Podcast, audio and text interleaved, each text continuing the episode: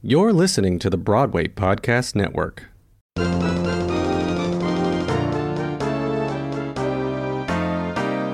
Hey everybody, it's Adam, live and in person for you. Hey everybody, it's Adam, wonder who he'll interview. I am so excited to welcome Tonya Pinkins back to the show. She's an actress, director, producer, author, filmmaker, and so much more. Today, we are talking about lessons learned, and Tonya has learned a lot in her life. I can't wait to hear what she has to say. Plus, we chat even more about her horror film, Red Pill, which will have its New York City premiere on Friday the 13th. Yes, Friday, August 13th at St. Nicholas Park in Harlem. So don't go anywhere. We'll be right back with Tonya Pinkins. Um, so let's move into some lessons learned because I can't wait to talk to you about this. So, what is one mistake you made early on in your career that became a life lesson you take with you to this day? Mm. You know, that's a hard one to answer because I do believe that we're always exactly where we're supposed to be. Mm. And so there's a way in which when I go back over my life and look at the mistakes, I see how they led me to the next place I was supposed to be. Like um, when I was making this movie, I thought it was going to come out in March 2020. And in March, I didn't even have a rough cut. And then nine months after we finished shooting, I still didn't have a rough cut of the film. And I thought, oh my God, I failed. And then I met Minji Kong and I went to Seoul. And then I was like, oh, that nine months was the time you had to be like going around on the treadmill because you were supposed to be here in Seoul with Minji Kong. Mm-hmm. So kind of everything that has happened in my life, when I look back, it was supposed to be like my daughter was saying to me the other day, like, you know, I, have I've had a lot of legal battles and and lost custody of my children and spent 28 years of my life, you know, wrapped up in the court system. But in hindsight, when I look at that, as horrible as it was, it it has given me such sovereignty. I know so much about how the world really works. I actually know how to handle any legal thing that would come my way. I've been able to help other people. So I guess the lesson I've learned is whatever is happening in your life, bless it because it is there for a reason. Every failure, everything that is happening, it is there for a reason. There are no errors, no mistakes. Bless it because it's taken you to the next place you need to go. That's a really great way to look at it. Thank you for that. Um, have you ever been fired from a show? And if so, what did that moment teach you? I've definitely been fired. Um, I guess you want to think of like what the firing is. So let me think about all the time for you know, and for okay, Jelly's Last Jam, I got fired four or five times before it, it got to Broadway. You know, like while we were rehearsing for Broadway, I got fired four or five times. Um, but mostly firing for actors, it looks like you do a show out of town and then they don't take you on. So I did the piano lesson at Yale and on the road. And then when they went to Broadway, they didn't take me there. Um, when I was 16, I did Death and the King's Horseman by Wole Soyinka at the Goodman Theater. I did it at the Kennedy Center. When they went to Broadway, they didn't take me. I did um, Thoroughly Modern Millie at La Jolla Playhouse. When they went to Broadway, they didn't take me. Wow. Oh my gosh. What is what does it feel like to like you know here you've you originate those roles you put so much time into it. What does it feel like then when they say you're not coming well each of them was very different. So with death in the king's horseman i remember i called wole soyinka up and asked him why mm-hmm. because um, I, I was 16 when i did that show and i think by the time it was going to broadway i was 20 maybe 19 or 20 Mm-hmm. And I don't know, he gave some lame excuse, but I think the point of that was me standing up and going, Why would you not take me? Mm-hmm. So, um, you know, that was that lesson of, of, of, of, assertiveness on my own behalf. With um, piano lesson, I felt uh, deep shame. I felt like, um, was it because I wasn't sleeping with the main actor? Um, and so I remember when I had to audition you know, on the road in piano lesson, I played the role of Grace, which is a character that has like 12 lines in two scenes. And at the time, I could tell they weren't happy with me, but I was just playing the role authentically and I would always get exit applause. Mm. And um, at the time, I just felt bad and ashamed. And in hindsight, I'm like, yeah, you were too good for that little role. Like the audience like wanted more of you. You were not blending in. Mm. But it wasn't that I was trying to do something different. I was just, but I, I, felt a lot of shame. And then when I, I remember when I had to go in and audition uh, for Lloyd Richards for um, his Cat on a Hot Tin Roof, I was you know, it took a lot of courage to to go in, but I, I ended up going in and doing a great job. And then with Thoroughly Modern Millie, um, I just figured they didn't take me on because I told them, you know, what I thought was wrong with the play. That you know, it had some very, uh, you know, not appropriate things. I figured they were like, yeah, we don't want anyone telling us that because we're going to do this because we're going to make a lot of money on this. I was like, you're definitely going to make a lot of money, but this is not uh, politically correct. When when you when you um when you stood up for yourself and then didn't go on with the with the show, did that? Do you feel like uh, that's um, made you hesitant the next time you wanted to assert for yourself, or did you just feel like it it made you like you know what? I know I was in the right, and it is okay to advocate for myself in this way. I don't think it. I don't think I ever feel like I know I'm in the right. I don't think there's such a thing. Mm-hmm. But I do know that, like, one of the things my uh, acting coach, William Esper, said is he said, when you go into an audition and you do the thing that excites you, if they don't, if you actually do the thing that excites you about the role and they don't hire you, be grateful mm-hmm. because they clearly didn't want what you were doing and they were going to make you miserable trying to get you to do something else. And I think, I guess, the inverse of that is if you're working with people and they're doing something that you can't be proud to do, you shouldn't be there. Mm-hmm. Because for me, eh, particularly in the theater, it is such a naked and it requires so much of your soul. Um, I, you know, showing up six days a week for somebody else who doesn't even value what you're doing, mm, no, no, there's just, you know, you can't, you can't pay me for that. Mm-hmm. Mm-hmm. That's really good advice that he that he gave you. Yeah, he gave and it to I, all of us. Yes, and I think a lot of people listening, I think that will resonate with them, especially as we move back into theater and for the next generation of of actors. Yeah, I think you know with this "We See You What" and it'll be interesting to see how many people have the courage of their convictions. Um, you know, standing in your truth has costs and it has mm-hmm. consequences.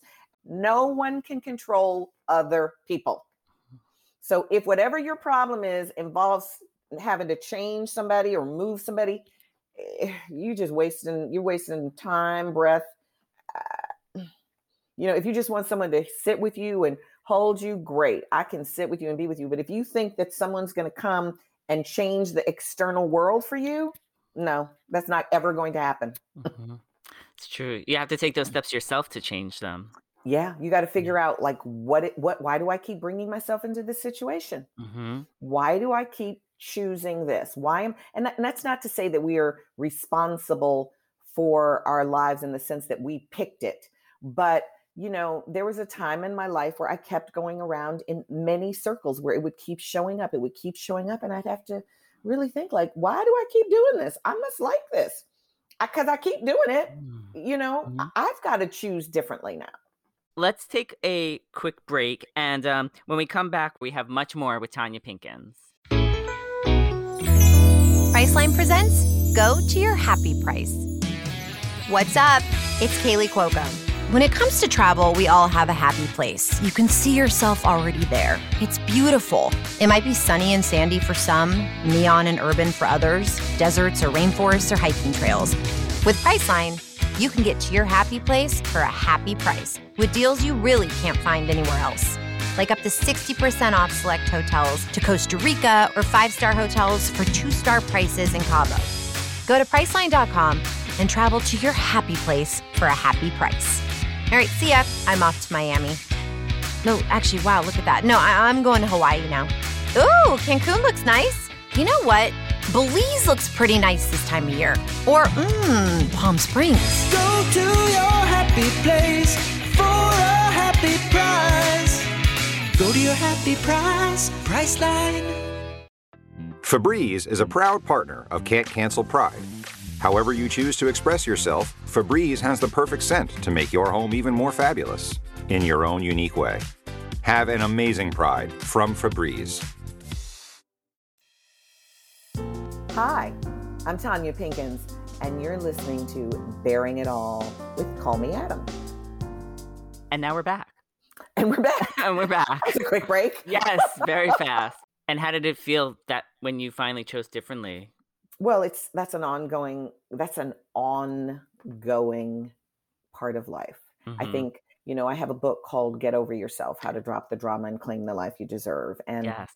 it is part of my it's a sort of uh, an explanation of my spiritual process at that up to that point in my life which is you know it's a great beginner's manual for people getting on this path um, and one of the things i say is whenever you decide you want something more or something bigger the universe gives you more of what you have and it says here you can have a whole lot of what you got or you can wait for that thing you say you want. Mm. And if you keep choosing what you have, then you're going to keep having what you have. And so sometimes you have to say no to more of what you already have in order to be available for this new thing that's in your mind. And I, I mean, I literally just had that a few weeks ago when I got this um, Women of the Movement series that I'm doing for ABC. It's an amazing, amazing project. And I remember my first series was something called University Hospital with Aaron Spelling um, in British Columbia like 30 years ago. And I was like, get me off of here. You know, I'm in my 20s, I'm making a lot of money, more money than I'd ever made in my life, but I wasn't working. And I was like, that was like the soap operas again. And I'm like, I like to work. Mhm. I love what I do and I want to do it. And so there were a lot of years I was like, series, series, series. No, I'm older now. Give me that series. Pay me that money. It's really good. So um, when I got this Women of the Movement, what a gift. But I just made my movie. And Mm. so it's like, okay, you got this series. You just made a movie. You say that you want to keep making movies, but you just got a series. So now you're you're you're going to be in this place where the universe is going to tempt you. What is it you really want to do? And don't you know? Sure enough, a few weeks ago, another series came up. Want me to sign on for eight years? And I was like, nope.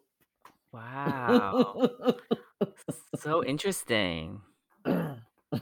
The universe the universe is definitely very mysterious when it comes to when it comes to that. I don't think that's mysterious at all. I think that that is where our free will comes into play. It's like Mm, you say you want something, now you have the free will to choose it. You mm, can choose this thing that you can't see, but you know in your heart that you desire, or you can choose what's right in front of your eyes. And to me, the ultimate act of faith is to trust that what your heart's desire is for you and to say no to the tangible in the faith that what you you your heart wants is for you and to wait for it. mm. I like that. I'm learning so much today. I, I mean, that's why I was one of the reasons I was so excited to interview you is because I knew you would have so many words of wisdom that would that would help me. Well, I hope so. Yes, definitely, definitely. Uh, what is something that you've learned from a co-star or a castmate?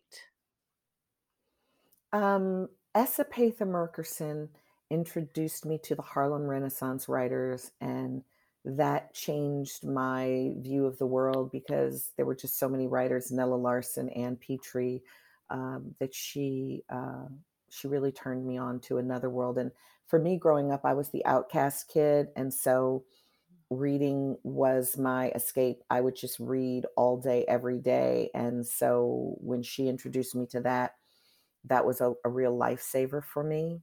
Um, yeah, that's probably the biggest the biggest lesson I've gotten from another cast member. That's wonderful. Um, what is something you wish you could tell your younger self that you that would have saved you from a mistake or heartache, either in your life or career? Don't get married ever.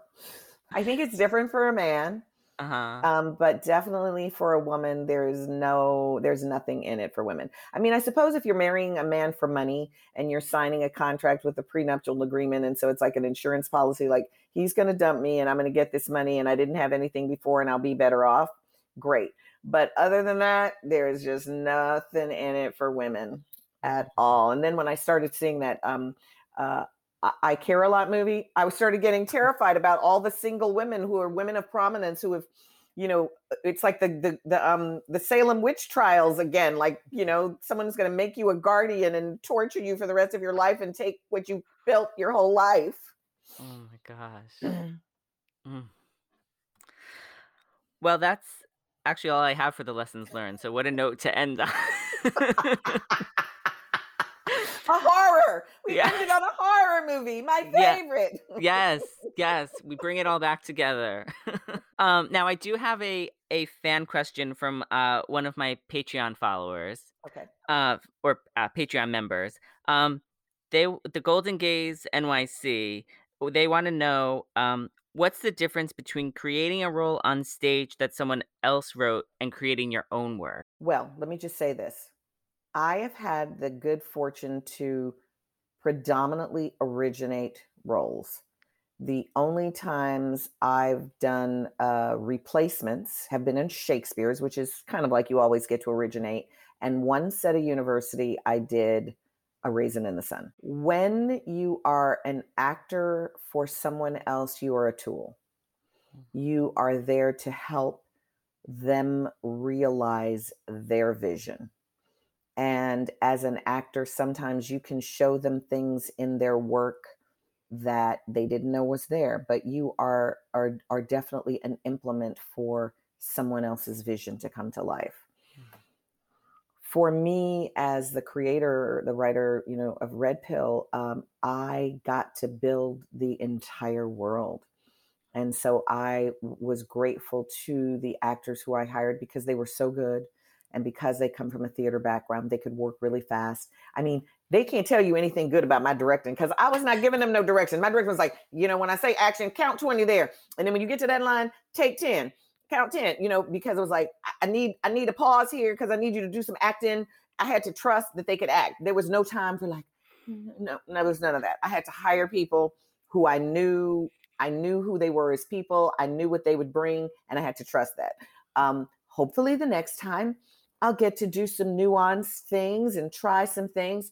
But this first time around, but in that, just getting to build a world, it's like being God.